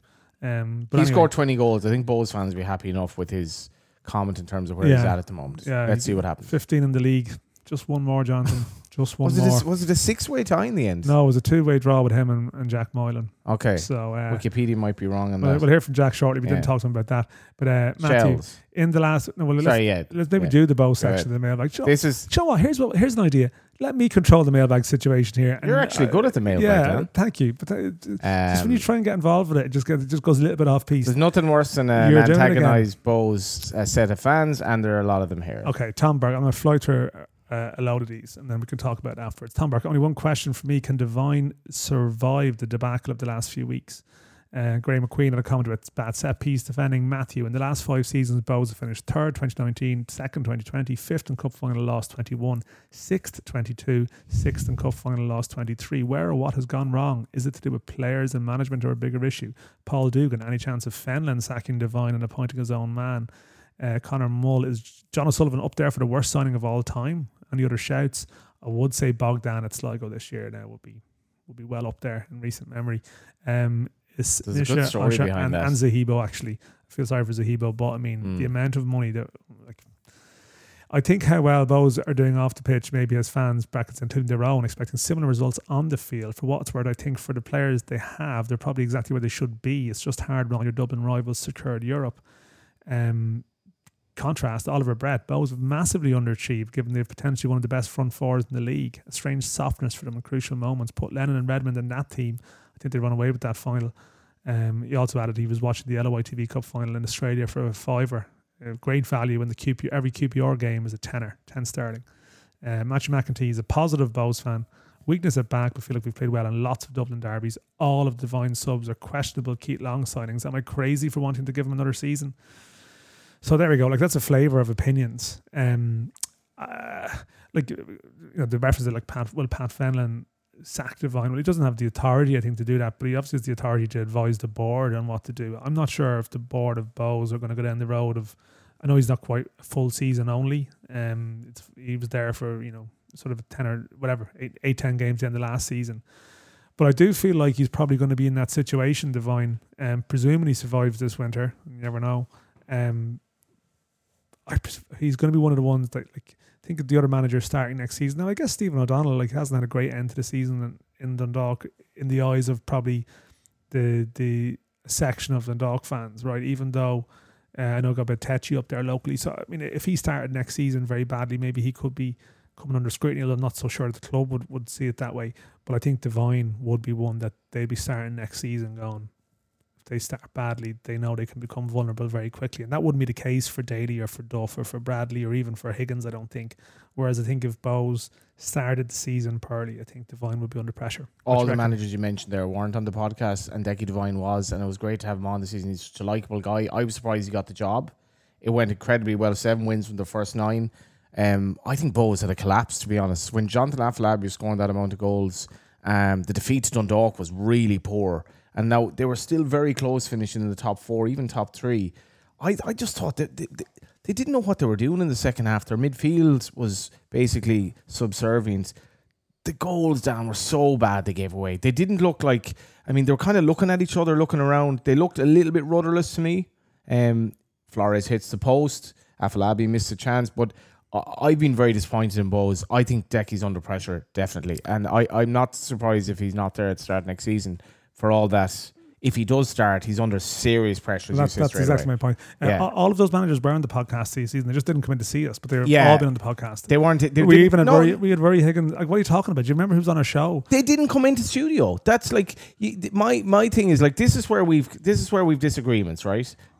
I I love a studio guest. You're more like you know, the mailbag. Let's kind of, I'd be more like the conversation of the person coming in the studio, like say Owen Doyle or whatever. We're up for a podcast award next week. They're the ones that I remember. That's my kind of feeling. You see, just like I don't care about the listeners. Just get me, get me face to face. Listener some, schmisters. Get some, get me face to face with some managers that I can fawn over. Like you've actually fawn had, over. You can, you can they're fawn all, over. They're, they're all like sacked pretty you're, much. You're basically like, yeah, you know, uh, he's on a podcast, so like that, that's the answer. Like Higgins dialed onto us in Zoom, like from was it Kazakhstan or somewhere or whatever like oh sorry, did wanted to come down personally and just like pay you to just like say, oh hiya Johnny. Going to meet him at the Patrick Hoban. Just tickle uh, your tummy a little bit. Going you see, you just want to be tickled. Just want to be tickled by managers. That's all you want. a little bit of stardust. This could be our last ever show, like genuinely. Well, like. you've threatened that several times as well. No, no, like, no, no. um, well, going to meet. Uh, I'm going to give a little uh, plug to the Patrick Hoban fundraiser Friday night. The aforementioned Higgins will be there. Stephen Bradley's going to be there. So going to be a lot of chats like with uh, the managers, and I might ask them to tickle my Tommy. I thought you were going to say the way you said don't, that. Don't finish. Don't finish that. My point is, I thought you might be asking them, "Are you going to sign Patrick Hoban? Are you going to? Is that the elephant in the room you're able to address?" Um, that's a big hosting gig actually, because you have to, there's a fine balance between. It's grand. Know, Chris Shields is Chris Shields is in the Chris audience Shields with the roving mic. Just leave it to him. he'll, throw in the grenades. He'll be grand. Um, um, I hope I hope you uh, yeah I hope you enjoyed the game with the Linfield lads on Sunday. This is a that was his fan. prolonged mailbag here. Right, we're moving on to a Shelbourne section, but before that, you did chat to. I mean, he is Shelbourne at the Goes moment, Jack Moylan, Sunday. but he's off to Lincoln on Sunday, and he's he's a Lincoln player officially from the first of January. But as we said, Shels are now in Europe um, in 2023. They're not in Turkey, but they're in they're in Europe. Um, and you spoke to Jack Moylan about, I guess, what his nomination for the award, but yeah, saying goodbye and his Shels memories. Yeah, joined by Jack Moylan straight away. Can I talk about my team of the season? So you have, um, as Stephen was saying, seven seven teams represented is mad, Jack. But um, who would you who would you have in it actually? That that isn't. I'm just trying to think back. Yeah, obviously I couldn't vote for any Shelbourne lads. I had Lee Grace in centre half, ahead of Archie Davies, and then I had Dayle Rooney and James McManus actually then everyone else I think was the same. Dayle Rooney, um, I suppose it's almost harsh and raw that, that they didn't have somebody. He was outstanding this season. Yeah, I thought that was fantastic. I think the numbers he put up as well for probably obviously not a fantastic draw the team, but he done really well and yeah, fair play to him. I, I had him in my team. I thought he would have been in it, but hopefully he kicks on again next year. You couldn't, uh, I suppose, you couldn't celebrate too much the fact Shels got into Europe. A, um, because obviously you're moving on, but B, you are moving on, and you've also you've gotten the, the fact that you're basically going on Sunday. Is it? Yeah, this Sunday. So ah, look, I, I still celebrated it'd be there next year. It was important. It was the main thing was getting the club back. Obviously, when we beat Drogheda, we didn't know we had to wait for the cup final, but yeah, I'm delighted. It's obviously going to be sad watching it in Europe next year, but obviously I can't wish the lads any more luck. So. How exciting is this going over to Lincoln, um, teaming up with Danny Mandroiu, obviously in that sort of attacking unit, and seeing where you can go on the English ladder? Yeah, I'm looking looking forward to it. It's, what I've always wanted to do. Obviously, there's a lot of lads have come back. A lot of lads have gone in the last two years. I've been waiting for my chance, and yeah, look, I'm, I'm there now, and I can't wait to get going and hopefully kick on again and kick on from where I started here you were Bohs Wexford sort of, um, and then it all sort of kicked on at Shels. But talk us through your career in Ireland so far. Yeah, so I was with Bohs for I think it was five years, and then went on that six month loan with Wexford. That was brilliant. That was kind of that transition phase for me from playing 19s football and kids football again the men's and playing against men every week and toughing me up. And then obviously Damien rang one day and haven't looked back since. And yeah, the last two years of Shels have been unbelievable, and yeah, I can't thank them enough. What has he done for you as a player? Ah, look, he's done everything. It's he's, he's helped me out so much. I think it's easier to listen to him because he's, as I said, he's walked the walk. He's done it himself. He's not a, he's not a spoofer. He knows what he's doing. He's he trusts in it, and he obviously given me a huge chance as well. He's he's allowed me to ve- develop physically and mentally as well. Like he's he puts a lot of strain in you, but you just know he wants the best for you. And again, he's been fantastic, and I'm delighted to see you staying on. Did you, did you need to develop mentally? Yeah, like football's a tough game. Like, yes, I would have been probably well, not mentally that strong, I would have beat myself up a lot if things weren't going well the first few minutes of games. But I think he's going to help me get used to that. That as a striker, as an attacker, that you need to be in games, and you might get one chance right at the end that it might fall to you. That you need to be switched on. You can't be thinking about stuff that's happened all game, and you need to just brush it off. What was your favourite um, Jack Moylan um, X-rated moment of the season? Um, was it some sort of a flick, some sort of a goal? I'd say the UCD goal in the, the last minute. I think that was the real moment that we knew. Obviously, Bohs had lost in Dundalk, and we knew that if we won, it was in our hands to finish fourth. Then, I think that moment, my last game with Tolka and my last touch, that score a hat trick was just yeah, it was special. Just going back to last season, the start of the season uh, against um against Pats, and even your your kind of skill for the goal in Tallaght that time in the in the three two. Um, where have you learned these kind of skills? I guess you, you don't see like when you've defenders tight that you have that little bit of X, something different to kind of maybe um, pull something out of the fire. How have you developed your game that regard, skills wise? Oh, look, I think it comes from when you're a kid and you're you're playing on the corner with your mates. Street football. Yeah, it was never nice, fancy pitches or anything like that. It was on the road or at the back of the school or sneaking into the nice pitches and jumping over gates. That's what it's about. That was playing football and playing with all the older lads that were they were toughing you up there you were never going to get away with just sauntering around. And yeah, obviously I've improved my skills over the year, but I think it all comes from that when you're a kid. Like, what is your position? Nobody knows anymore. Ah, well, yeah, it's probably a good and a bad thing that I don't have one nailed down, but I'm glad I can play a few. It's, it's versatile, but anywhere along that kind of front three, I'd, I think I'd be all right. So, yeah, anyway. The whole Duff thing was a bit mad the last few days. You can kind of talk about now, maybe, but what, what was it like from a player's perspective? Yeah, obviously I wasn't as worried probably because I knew I'd be gone. But yeah, it was mad. I think obviously he's there now, and I think it's a million percent the right decision to keep him. He's he's the best manager in the country, so yeah, I think it's positive for the club anyway. And the lads are all delighted anyway. I know that. So look, he's going to kick on. The lads are going to do well again next year, and hopefully again they can get into Europe and, and push for a league now. Him and Joey O'Brien seems to just work. Yeah, look, they're fantastic. I think that it's, it's really good that one's obviously a fantastic defender, one's fantastic attacker. They every Tuesday we'd kind of work in different groups that we'd split half and half. The defenders would go with Joey, and he's he's down there probably nailing them for forty five minutes, and the gaffer's a bit softer on us. But yeah. good cop, bad cop. yeah, good cop, good cop most of the time. But yeah, no, they're they're both fantastic, and it's everyone else in the background staff as well. Everyone does their bit. So. I, I was getting slagged saying like Shels to do well in Europe under Damien Duff when you weren't doing that well in the league, but I, I imagine at the very least you'd be well put together. Yeah, look, it's uh, where I think everyone watches. I think people give out about us sometimes that we're we're too well organised or we're too hard to play against. But I don't really believe in that. And I think especially if you go to a game away in the middle of Kazakhstan, it's going to stand to us that we're going to be hard to beat. And yeah, look, they'll be they'll do well. And there's obviously the lads are going to come back fit. Boydie and Matty probably haven't played really a lot this season, and it'd be like having two new signings as attackers there. I know Stephen was talking about replacing me, but them two boys coming back, they'll, they'll be fantastic as well. You'll be like saying to Lincoln, lads, any chance I just get off to Kazakhstan for a couple of days? I will, yeah, hopefully, yeah. I'll be in the back arse now, however. I look forward to it, yeah. What's your own ambition now? Yeah, look, to, to get into the get into the Lincoln team, I suppose. I obviously can't play until January with the with the way the transfer window opens and stuff, but yeah, I can't wait to hit the ground running and obviously get in the team, play every week and get enjoying my football and do what I was doing here, making out for myself over there and then see what happens over the next couple of years. I have to say, Dan, I am excited by the prospect of turning on the Lincoln game someday and it's Moylan and Mandroiu both in the hole. I'm like, Jesus, these are I imagine they won't be in, they player. won't be in that same hole. Well, they're both in a hole. Mark Kennedy was uh, they're both they're both in a hole. They're both It's been it's been so he, he's hoping that they'll have two sort of tens, like, and he's, he's fighting for his place with Mandroiu. so so Mark Kennedy like Moylan's the most exciting player for me to come out of the league. Jesus, in a, in, he's different. He's since, just different. since when go on. And I, I've never seen a player like him actually in the League of Ireland. I just, with that, I love the way I didn't know much about Paddy him. McCourt, Joey, Nah, no, Joey Paddy- and Joe, No, yeah, but there, Paddy McCourt. Tony Sheridan. Nah, nah. Mo- Moylan's more. Nah, he's he's different. Paddy McCourt was all that kind of languid, like Chris Waddle type run. Tony Sheridan barely moved. Like Forrester was, was incredibly exciting before he went the first time as well. but no, none of them was like. I think you're suffering from. I'm a massive Moylan fan, but He- you're suffering he- from massive No, no, bias. I don't. I don't think they're like him. I genuinely. I Jack think Byrne, exciting. different player though. He's like a. He's a, probably a six. Moylan doesn't really know what his position Jack Byrne is. isn't a six. He's a whatever. Yeah, He's not a six. I don't know.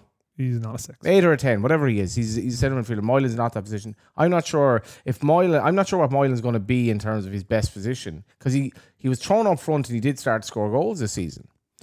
Um, Anyway, I I, wish him the I was gonna, I was going to make my point. that new Mark, manager as Mark well. Kennedy, uh, but Mark Kennedy like lost his job as Lincoln manager, and one of the reasons uh, that he did lose his job would have would have been the fact that he was publicly critical of Danny Mandroiu, um, which would suggest to me that Danny Mandroiu might be fattening that calf to sell at some stage. I would think so.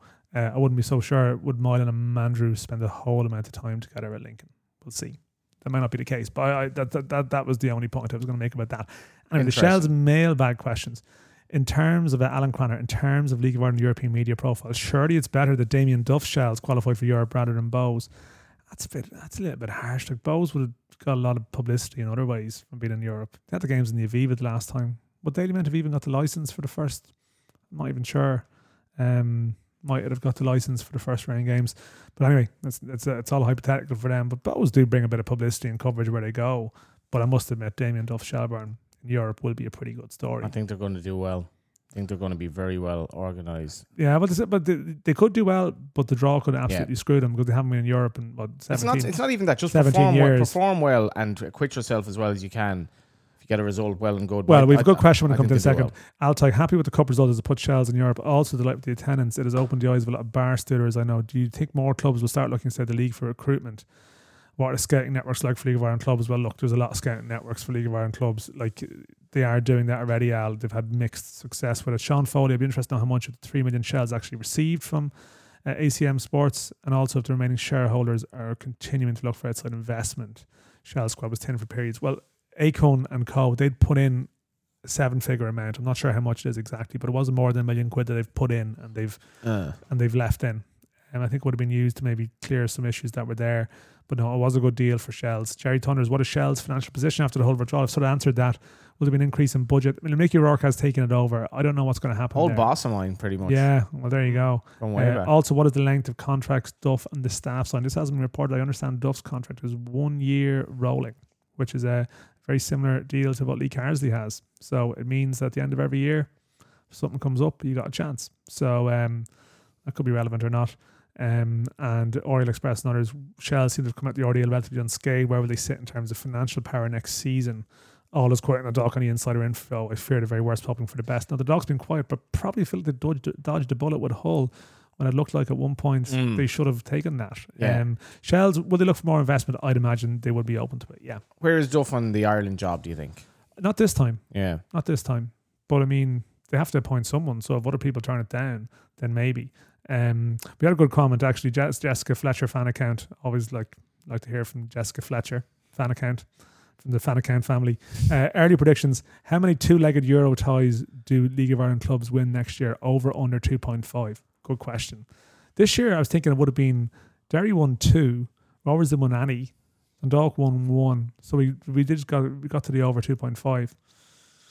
Ah, You'd have to Play a lot of be- two bob teams as well. You'd have to think it'd be over. Like Rovers surely can't have another year if they don't win a tie in Europe. It looks like they're going to be seeded in the first round. Mm. And like generally, even if they lose that one, you should go in. I mean, they were a little bit unlucky to get Ferencváros, you know, in that. So you'd imagine they'd win one. Pat's the only thing is they're going to get a buy into the round, second round. They have a load of money. round. They got extra money, but they're going to have like Mm. they don't maybe get that easier first round tie. Derry would probably be seeded in the first round. I think would be over two point five. I would say about that.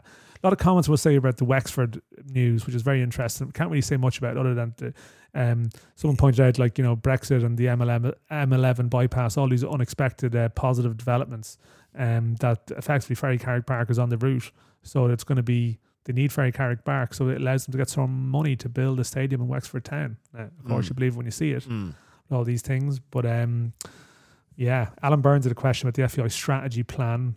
I, I'll just come back to that one, Adam. But it's a valid point. He was asking you to go through the FAI strategy and what they've delivered and what they haven't. I think it's probably the type of thing, more of a newsprint thing than a podcast discussion because we run through everything in the strategic plan. But it's a fair point. Um, Rovers comments. Rovers goalkeeping situ- situation baffles me, says Barrier. Can't understand the gamble. That's Leon Pohls. I, I'm with the, I'm with Leon Pohls and Lee Steacy, as I, I reported, Yeah. is signing. Uh, my understanding as the backup. I don't think that's been announced yet, but um, that is happening. Um, Kev Hoop. Oh, had a message from Kev at the weekend. With the reported turmoil and turbulence at Rovers ongoing, this is a reference to the piece I wrote about Shamrock Rovers recently. Who will win the league next year? Or maybe after the re-signing of both Jack Byrne and Rory Gaffney, is it a bit more Mark Twain-esque? Now, Kev, right? Like the whole point about that piece, which was three thousand words long, is that it did actually reference that Rovers that Stephen Bradley was pretty much getting his budget for twenty twenty four. So it's not news to anyone. Like, like you're actually the piece wasn't suggesting that Rovers are completely screwed. It's game over. They're not going to win the league next year. What it clearly stated in that piece was that there's ownership. There's there's differences between the ownership behind the scenes. That's true. It's one hundred percent true. Did it say that it couldn't be fixed? No. I think they've had positive discussions in recent weeks. But what is clear is that in 2024, Rovers need to do better than they did this year because the budget for 2024, you know, they've got a reasonable budget. They've been able to retain Jack Byrne and Rory Gaffney, who were always going to stay if Stephen Bradley stayed. So if they need to do better next year, was 2023 a successful year? Well, uh, look, They lost two million. Yeah, they lost two million quid. But I think to be fair, they were they they, they made a significant amount in 2022. So That's they're- important. They're entitled to be like I think Stephen Bradley's point would be well you have to like you can't sort of lay it on him for losing money this year 100%. made the club a load of money. Like, 100%. for people who haven't read the piece, the issue is because they were doing quite well in recent years, they didn't need to tap into the membership funds. They didn't need to tap into the members' money. But now, because of the situation uh, that that it happened this year and the money that was lost, and it wasn't just because of the first team results, the argument and other decisions, other things, other things that happened. The fact is, they've lost that amount of money. I think the, I think the budgets are being trimmed in various places now.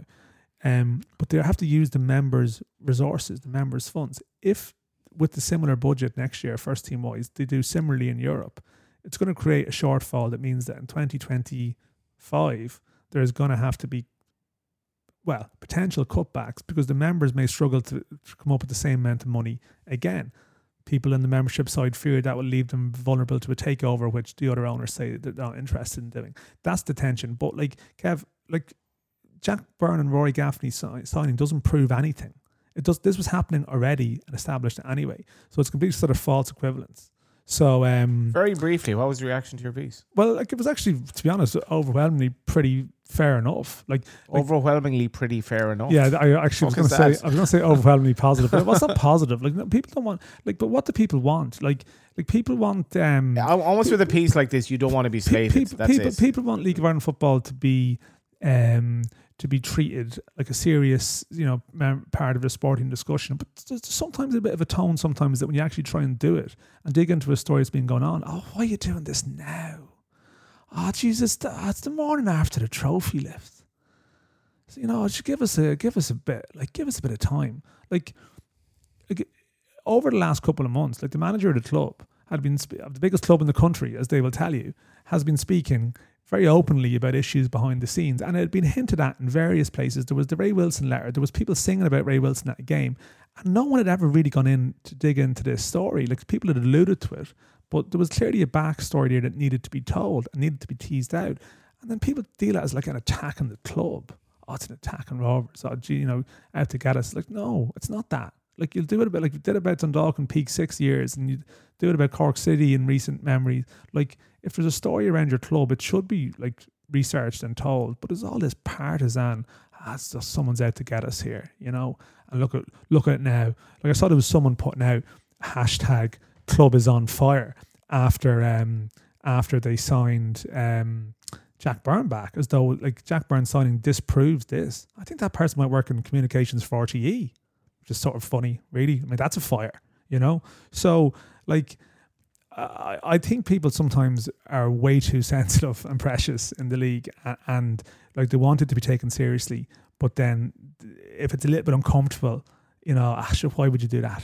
You know, why would you do that? I, I just don't I don't buy that at all. Next um, one. But look, at they've they I mean the point the piece also makes clear as well that if Rovers do better in Europe next year and they get more income from that, then then there's a chance this goes away. And the conclusion of the piece was they might have dodged a bullet in 2023. And as Stephen Bradley said, the teams who missed the chance to take the league off over this year could really regret it. This could have been a point in the road that they yeah. moved away from. Anyway, League of Ireland Scout, will Waterford be financially backed coming into the Premier, or what's the situation uh, with the owner? So Andy Pilley, now my understanding is that the son is going to take over the. Um, I think it's been alluded to anyway. Like you know the situation. Andy, I think the FAI are introducing um, new sort of like as it stands, like with Andy Pilley's name on the licensing papers for 2024, I don't think that would work. But I think they're going to do in the process of transferring that over to the family. And the son, Keith Long said it afterward, the son has been prominently involved. The Fleetwood CEO, executive director, has been prominently involved. So it seems to be business as usual um, at Fleetwood and Waterford. So there we go. Adam Lee, the playoff was a great spectacle. Uh, I think Tallaght should be designated playoff final. Um, but next time, have it laid out with both sets of supporters in the main stand. Um, I I don't know, Adam. I think it worked fine as it was, to be honest. But like it's, it's optics, yeah. It's slightly unusual, like Cork and Waterford. Like you'd yeah. imagine, yeah. In future reference, will we have two Munster teams? And maybe, maybe we might actually. Um, in Wexford. PJ O'Mahony, a season seen the league a good news story has ended in desperate disappointment for Cork. The new ownership losing Colin Healy and never replacing him per performances all season. No club is too big to go down, but this should never have been allowed to happen. You'd also a piece on um, the Cork uh, owner as well, which uh, it's almost like a I feel a little bit sorry for him. To be Dermot honest. Usher, yeah, Dermot Usher, because I know Dermot Usher was quite vocal on social media. He rubbed people up a little bit the wrong way, but um, I, this was again like a, kind of a theme in in Roddy's book. It's like these people who get involved in League of Ireland clubs, so much fucking hardship, Dan. Like hardship, as well as just probably losing a lot of money. A lot of like precious people, a lot of kind of difficult people to deal with, and then you get relegated with Cork City. When to be honest, like their squad wasn't that great. Like, well, wasn't that yeah, it's, it's few elements of the piece. Like, they, they, there is people there who believe their budget would have been a top half budget, so that's obviously okay. under, underperformance. Darren Rush definitely made mistakes. Um, mm. I do feel there's a tone in some of the stuff that he's the scapegoat for everything that goes mm. wrong. And like if he was a, a local, would it be different? Uh, maybe it might. Um, but in saying that, like you know, if you put yourself out there, then unfortunately you leave yourself vulnerable. Put your hand out to get slapped. Yeah, and, yeah. And, and, there's a slight issue with that. But um, like what, where I feel a little bit sympathy for him is that he's not an absentee owner. Like like the owners that would annoy people in the league often would be the people who are, you know, aloof and not there and sort of phoning it in. You know, or like they leave someone on the ground to do it. It almost seems like Dermot Usher thing is almost he's almost too hands on. Mm. He's almost too involved in everything.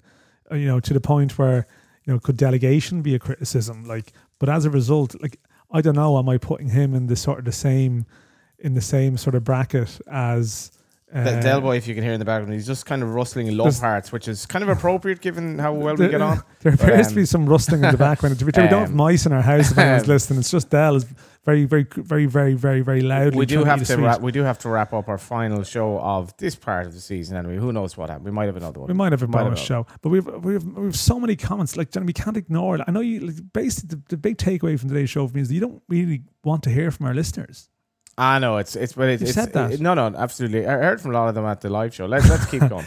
Ty Corcoran. um, well, we haven't really like the Cork one though. Cork City, like they will still be the favourites to come back up next year. Like chances are, to get their appointments right, um, there's a Paddy McLaughlin one doing the rounds, which I understand is not not true. Okay. Um, but if they get their appointment right, like they are, I can't see. I know Treaty have new ownership and and know Cobh are good this year, and there's talk of investment there, and various, but I still think Cork City. The, Dan, the playoff teams were basically like Cobh, um, Athlone, uh, Waterford, and who was the other? Um, and then you've UCD, UCD coming, coming down. down. Like se- seriously, Cork are They massive should, be, they should be, yeah, they should be. Ty Corcoran, what is each team's alleged financial position strength heading into next season? That's a big question, Ty. Like, I think there's still question marks as we speak now about like what the budget will be at Dundalk. Last week, Shels couldn't offer contracts. This week, they can.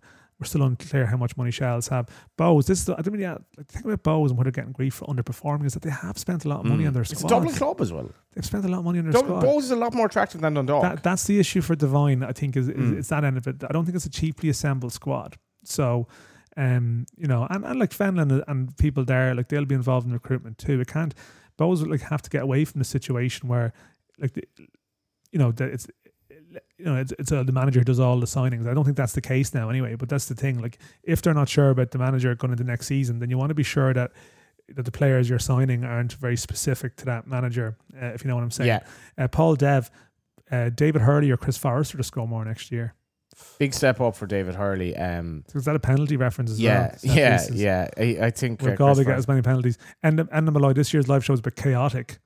Um, Well, we did have the we did have though. Ronnie on to be Roddy on to be. It was a little bit chaotic. We might even have some more Roddy to put out at some stage in there. We might have a Christmas special. We have some extra Roddy. Uh, we just have to after go the through. watershed. We have to go through. Uh, th- th- like, when, it, when it goes through six weeks of legals, you know, it's going to be good. Um, Mark Feeney, can the League of Ireland not highlight the fact that Punch is way above its financial weight when standards have been unfairly compared with the league next door? I'd actually least- agree with At least this. point out the value for money of a trip to a live game here. Newstalk lads seem dismissive. I don't know what that's a reference to. I, I- maybe a reference to people thinking the game on Sunday wasn't a classic, but I mean, you can't compare it to Chelsea and Man City. Like you have to, you have to look at it through the eyes of what you're seeing. Lads, our, you know. our, our, the wages in this country are still really small. We've no TV money, no prize money, like no government money, basically. Like so, it's trying to exist. Um, essentially on Bohs like merchandise. What Daniel Lambert say up fifteen thousand percent. I'd actually believe that selling the odd player, getting to Europe. It's not a league that's financially viable when you've you've no prize money and it's had a terrible record. I and like I saw some of the tweets today comparing the crowds to England, completely irrelevant. I know, that was Thomas England's an outlier. Yeah, but Yeah. like our crowds aren't bad, and we were what the ninth biggest in Europe in terms of a cup final this year.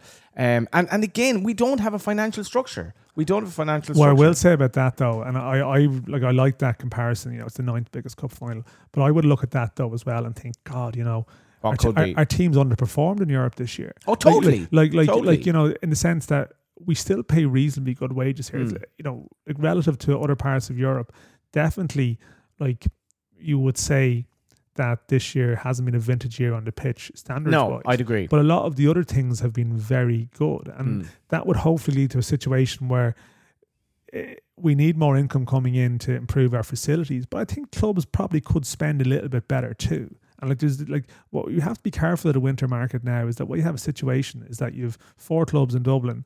You've now you know fortunately Drogheda have a bit of investment, still going to be hard for them to compete. You know, and, and Derry have obviously come in as big players.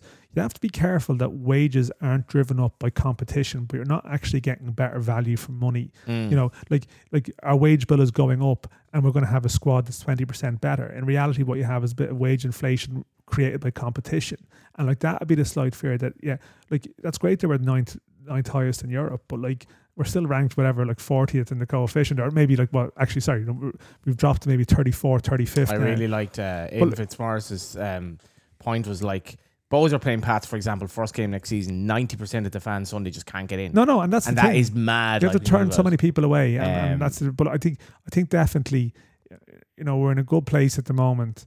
Um, and I hope that maybe this base of young players we have that you can yes, the better ones will go, but we can keep them. I think some of our teams just need to improve. You know, like European wise, we definitely should be doing slightly better with what we spend in our squads. Very, very you know? briefly, a lot of clubs have no assets whatsoever. We've had no underage. We've had a government that hasn't given a shit for years. Oh and yeah, years I'm and years. We've had all. We've had so many problems. I think, in a general sense, the league is doing very, very well for where we've been at. Ian Saville references to the FAI seemingly be in trouble for things they weren't supposed to do. What does it mean for the funding they push for a strategic plan? Is Jonathan Hill's position under threat? I mean, I, I wouldn't want to speculate on that, but certainly like the absolute disaster that an FAI Cup week. Could you Adam and like, it? Like, I mean, it's just extraordinary. And like it did, it was in the Oireachtas today. Like they were due in to talk about a strategic plan um, next Wednesday. They're not visiting. Shane Cassells had his theory about that. The FAI might say, well, it's it's maybe bad timing off the back of the international break. The fact is, the most important thing at the moment in Irish football are these investment plans that we need to get past government.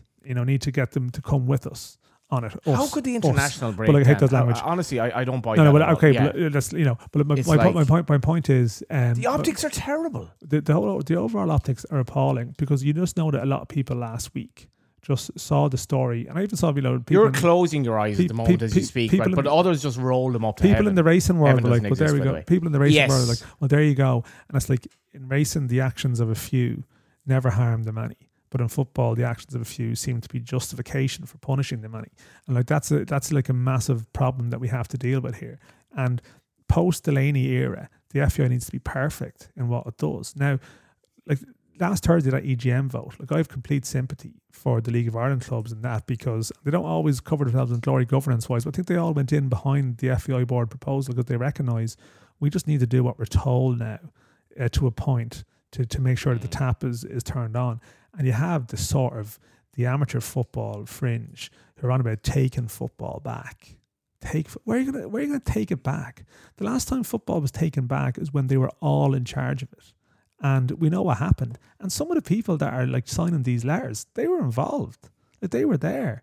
And like Thomas Byrne, in fairness to him, like pointed out today that going forward, the FAI board needs to be 50-50 split between independent directors Yeah, and and uh, football. That's Football non, people, that yeah. seems to be non-negotiable. But the- these people are willing to jeopardize funding because they want to push that out on the basis of some notional thing of taking back control.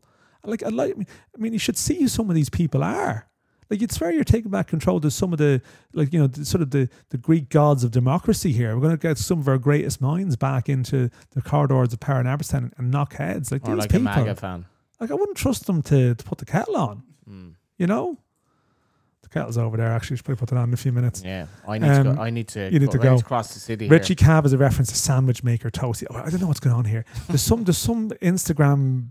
I, I'm now sending like my dad talking about Facebook 15 years ago. There's some Instagram TikTok dude. All the Bohs fans. Some fella called nasty. I, don't- I don't know what. Oh yeah, yeah. I don't know what they're talking Yeah. about. But we, we had a couple of references in the mailbag about it. I mean, I don't even know what it means. But um, Is you it- know, I- have we? Have we more? Yes, loads, loads. I mean, I- Owen Doherty's reference to set pieces, all it's three of four set pieces in the final. We don't do futsal in this country. Enda Malloy, could John Russell releasing David Cawley quickly become a face cutting off your nose to spite your face? Uh, does the need for legs in midfield now Trump experience? And uh, UCD alumni is the performances of Dublin clubs, four in top six and attendance top four, excluding Cork, won't be there next year, showing a level of sustainability that other clubs don't have. The point is, as Johnny alluded to there, if they had bigger stadiums, they could fill them and they probably could all you know like rovers next year will i will say they'll have additional income from the fourth stand next year if Bohs and pats in particular Shels aren't quite there yet in terms of crowds they're getting there but like Bohs and pats could sell more tickets on a regular basis and definitely they would be more sustainable within you know with, with the capacity to develop their attendances so yeah it is a possibility in the next 10 15 years if those clubs get their ground sorted that the dublin clubs will be hard to depend back although Derry will have philip o'doherty's money and that's not that's not going away. Last question, last mailbag comment. David Nagel. What's yours and Johnny's favourite moment of the podcast this season? Whether whether it got aired or not. Now, we will have we're gonna have we're gonna have some some of that in a while. Anything off the top of your head, No, Johnny? no. I liked you Yeah. talking about lobster. And I liked you walking off the set in the show that we never really told people what happened. I think a lot of people listening will get it. Um, Seven seasons, Johnny. Seven Yeah. seasons. Have I- we survived I- the seven year itch? I have to say, have um, we survived the seven year itch? I I have Are um, scratching away there? serious George? worries. The country is like going to be underwater very soon. But other than that, the League of Ireland is in a great place, and we're seven years in. We've done well. Are all our stadiums high enough? can you can you actually maybe come back and tell us which stadiums are most vulnerable in this world? Yeah, yeah. I'm thinking like the Carlisle grounds is quite like you know The Belinda, yeah. is that a bit of Um, bother? Like Uh, I, I would like to thank though everyone who came in. Like it did, there was a great vibe in the room last Monday as well. Like, and I know Roddy stole the show, but like, um, the League of Ireland is just it's it's what Jonathan Gabay wanted to be. It's cool. It's actually Yeah. cool. No, it was weird. do you get then. the scores in the bus stops anymore? Um, the cur- the scrummy curry chips or whatever it was that Gavay wanted. Ev- everything's gone up. It was weird looking around, like the people at the game, and I've always been fearful of the League of Ireland actually becoming popular. Like one of I my, hate that. Who's been fearful of that? It, it's kind of I hate that, and I hate the fact that it's put because, out there that no, people don't no, want it no. be Because that. you look at the Shels, you look at the shell situation. Where did the Turk? Where did the Turks go? So this is the danger of like we'll basically be seen as we'll see to like the big owners abroad. We'll see to foreign ownership. It comes with a caveat that like what what we had, what we have is precious. I want us. I've always wanted us to be like the league for Irish people.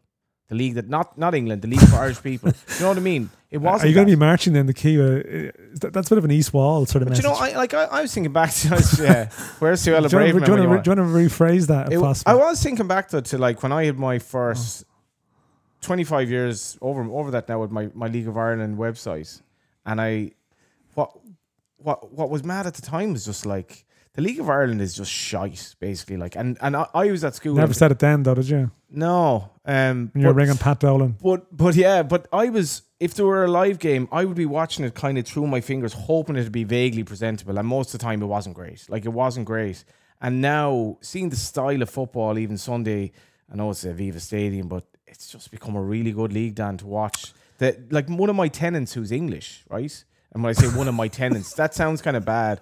I rent out a I rent out an apartment to three It's people. good to know it's, you're a man of the people here. I rent out an apartment, right? Well, I rent out an apartment. He's English. I saw him like tweeting. He was at a boat. Role reversal, anyway. Put, putting up Good uh, enough for them. Putting up, yeah.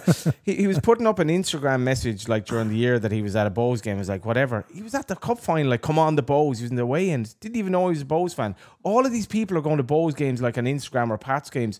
Didn't know they're even into the League of Ireland. It's become cool. It Yeah. actually has become cool. It's good, but like, and Galway United back in the league next season. The crowds in Galway are going to be massive. but you know, It's a great league next season. Obviously, you want Cork in it, but if somebody has to lose out. well, I'm not sure if any of us, either of us, has any experience of being cool. But what I would say is, from what I'm told, people who might be cool. I think the league just needs to just play it cool at this point and not get completely carried away with that. Like the, the where the league is actually strengthened is that it's that whole it's that whole like bad chat up logic of like you know sort of if you look like you're confident and having a good time, things will come to you as opposed to just like going over like begging desperately. And I think like the league has gone to its like preaching phase, and sometimes you know there's still no harm in preaching and making the case, but often like the best thing the league can do is just create its own story and and not preach people Create into an com- atmosphere. well, yeah, but just Sorry. you know, it's just to get people to come with them. Mm. Um, and and the fact like all these sellout crowds and stuff. I mean, in a way, they've probably served a purpose because it creates that illusion of not illusion, it's real, No, I but it agree. creates that sense of demand. But but clearly, we have reached a point, and I'm at this point. The, people, the league has now reached its ceiling, pretty much. Galway will replace UCD. You know, um, it's reached its ceiling. yeah, I think In I what think, regard? because it's getting to the stage now. And this is my point about wages and stuff. Like clubs have have developed a lot of their. Um, Sorry, are you actually saying we've arrived? Like this No. is the ceiling is Can you? Did you read my piece? No, you didn't. you? No, I did. my point is that the club. The, the ceiling in its present there's no fr- restrictions. Yeah, we we the, the league like your tenancies are up. Great, they're up twenty six percent. They're up one hundred twenty six percent. That's grand. Galway replace UCD. There'll be a little spike from that. The Rovers fourth stand will add a little spike. Right.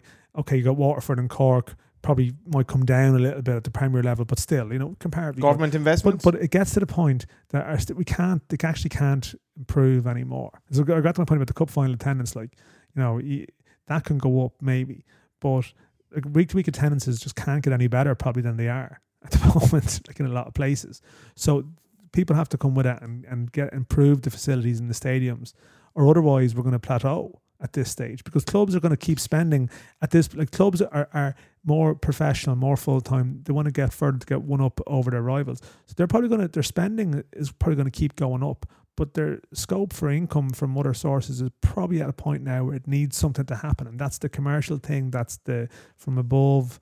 You know, this is like you know the FAI have talked about getting the government on board or getting third party investment, whatever that needs to happen or this this is going to be a little bit of a lost opportunity i think so i think my point is we can celebrate the league now and say it's great but there has to be an element of, of staying cool and going right what do we do next rather than sort of announcing that we've arrived because we haven't arrived but we could um, if we sort of keep a little bit of momentum but anyway there we go are we done the FAI needs to find some money to actually put put prize money into yeah, it. yeah. It's it's it's very simple. Not just prize money as well. Like it has to be you know, that's most most most clubs like some clubs lost a lot of money this year. That's still the bottom line. Potentially though, record losses this year between mm, clubs. I yeah. don't know if that's the case, but like that's my that that should temper the enthusiasm. And I'm not saying that to be the Grinch about it. I think like you know the only way you can be better is to be honest about your failings as well too. And I think like it's great to celebrate the good days like Sunday. To me, that's the window to what it could be. A lot of people, as I said, I go on about stadiums and people scoring goals and bad grounds. You know, people would say, "Ah, oh, what's that really matter?" It, it matters. It absolutely, absolutely matters. matters. Um, a lot of people have gone about the game on Sunday. I'm not saying it was that good, but it looked good, and like that's that's the. the thing. Imagine Jordan Flores' goal in Wexford, like that yeah. goal in Della. Exactly. I anyway, just like it's been like a pleasure, Johnny. the future ticket. Um, I don't know about that. Being future ticketing, um, like I go on about this. Our our podcast could have just not happened because we got, you know, we had to build it up again after obviously Air Sport. Future ticketing, um, Rascals and Collar and Cuff. I'd really like to thank them. I'd like to thank Dell as well, who's basically come in and listened to us spout nonsense. Mainly you. Well, mainly you spout, mainly me spout nonsense. That's probably mainly you interrupting me. That's bad. Um, but Dan and I, yeah, we met. Oh, Jesus! Someone like actually said. To, someone said the mailbag. They oh, said we draw the game. Jason Cabey has scored. Now I've seen his son come and go in the League of Ireland. It's kind of mad. Like, like Roddy's on about Paul Byrne. I was like, geez, uh, Curtis is retired now. You know, I'm feeling old. Dad. We're all old. We're all old. Well, thanks, listen, it's been a blast. thanks to everyone. we um, will be back. Um, will we?